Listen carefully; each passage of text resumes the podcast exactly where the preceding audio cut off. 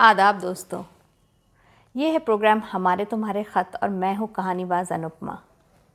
आज ले रही हूँ एक बेहद मज़ेदार सा ख़त, निकी का ईयर 2020 यानी साल 2020 के नाम। तो सुनिए, ये एक प्यारा सा ख़त।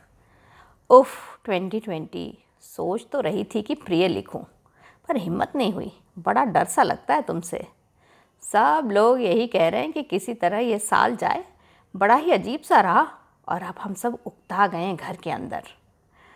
पर मेरे लिए तो तुम कुछ खास ही हो। तुमने मुझे अपना कॉलेज का ज़माना याद दिला दिया।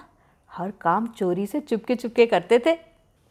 बॉयफ्रेंड से मिलना हो या घर से छुप कर नॉनवेज खाने जाना हो, मुँह छुपा के निकलते थे। तुमने भी वही हाल कर दिया है। पहले मम्मी, पापा और टीचर्स से पूछ पूछ कर कुछ भी करना पड़ता था और अब तुमसे। क्या बाज़ार से सब्ज़ी ले आए? क्या मिजाज है कोरोना का? क्या दोस्तों से मिल सकते हैं? क्या गोलगप्पे खा सकते हैं? और हर बार तुम वही ब्रह्मास्त्र चला देते हो। अभी नहीं, कोरोना का प्रकोप है। यकीन मानो, इतनी नकेल तो आज तक किसी ने नहीं कसी हमारी। अब डर के आगे तो भूत भी भागते हैं, फिर हमारी क्या बिसात? सच कहूँ, पहले तो बड़ा गुस्सा आया था कि कैसा मनहूस साल आया है। बुरा हो उनका जो सालों से पिक्चरें बना रहे थे। कि ट्वेंटी ट्वेंटी में दुनिया ख़त्म हो जाएगी। दुनिया तो ख़त्म नहीं हुई, पर लग ऐसा रहा है कि क़यामत आके ही रहेगी। ऐसी पिक्चरें बनाने की ज़रूरत क्या है? समझ में नहीं आता। अरे भाई, जबान पे कभी कभी सरस्वती बैठी होती है। ढंग की बातें किया करो। खैर, जब तुमने घर के अंदर कैद कर ही दिया तो हमने घर को भी परेशान करके रख दिया। जो सफ़ाई की, जो सफ़ाई की ये घर भी कह उठा। भाई, अब बाहर जाओ। कितना रगड़ोगे? घर घिसने से फुर्सत मिली तो रसोई घर पे टूट पड़े।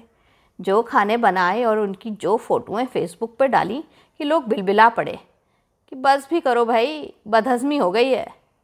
अब तक तो थक हार कर खुद का दम भी निकल चुका था। तो सीधे बिस्तर की तरफ़ रुक किया। ठंड भी आ गई थी।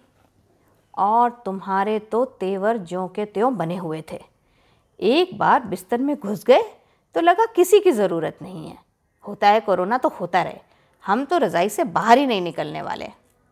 अब मैं ये नहीं कहूँगी कि तुमने खुद के साथ रहना सिखा दिया। मुझे तो लगता है तुमने सिखाया कि मेरे दोस्त, मेरे जानने वाले और मेरा परिवार मेरे लिए कितने ज़रूरी हैं। असली ऐशो आराम तो है दोस्तों के साथ मिलना, बिंदास बिना मास्क के चाट खाना और ज़ोर ज़ोर से हंसना। अब जा रहे हो तो अपना मास्क भी अपने साथ लेते जाओ। कॉलेज की याद दिला दी है?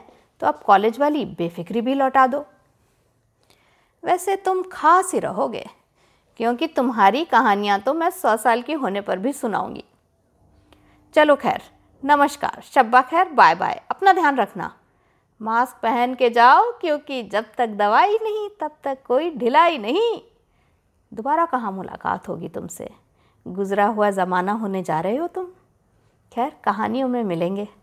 तुम्हारी निक्की। तो ये था हमारा आज का ख़त। आपको कैसा लगा? अपना फीडबैक हमें ज़रूर दीजिएगा। हमारा ईमेल आईडी है make happy foundations at Gmail dot com तो आज के लिए इतना ही। बाय बाय नमस्कार, शब्बा खैर। मैं हूँ कहानीवाज अनुपमा। Hubhopper Originals.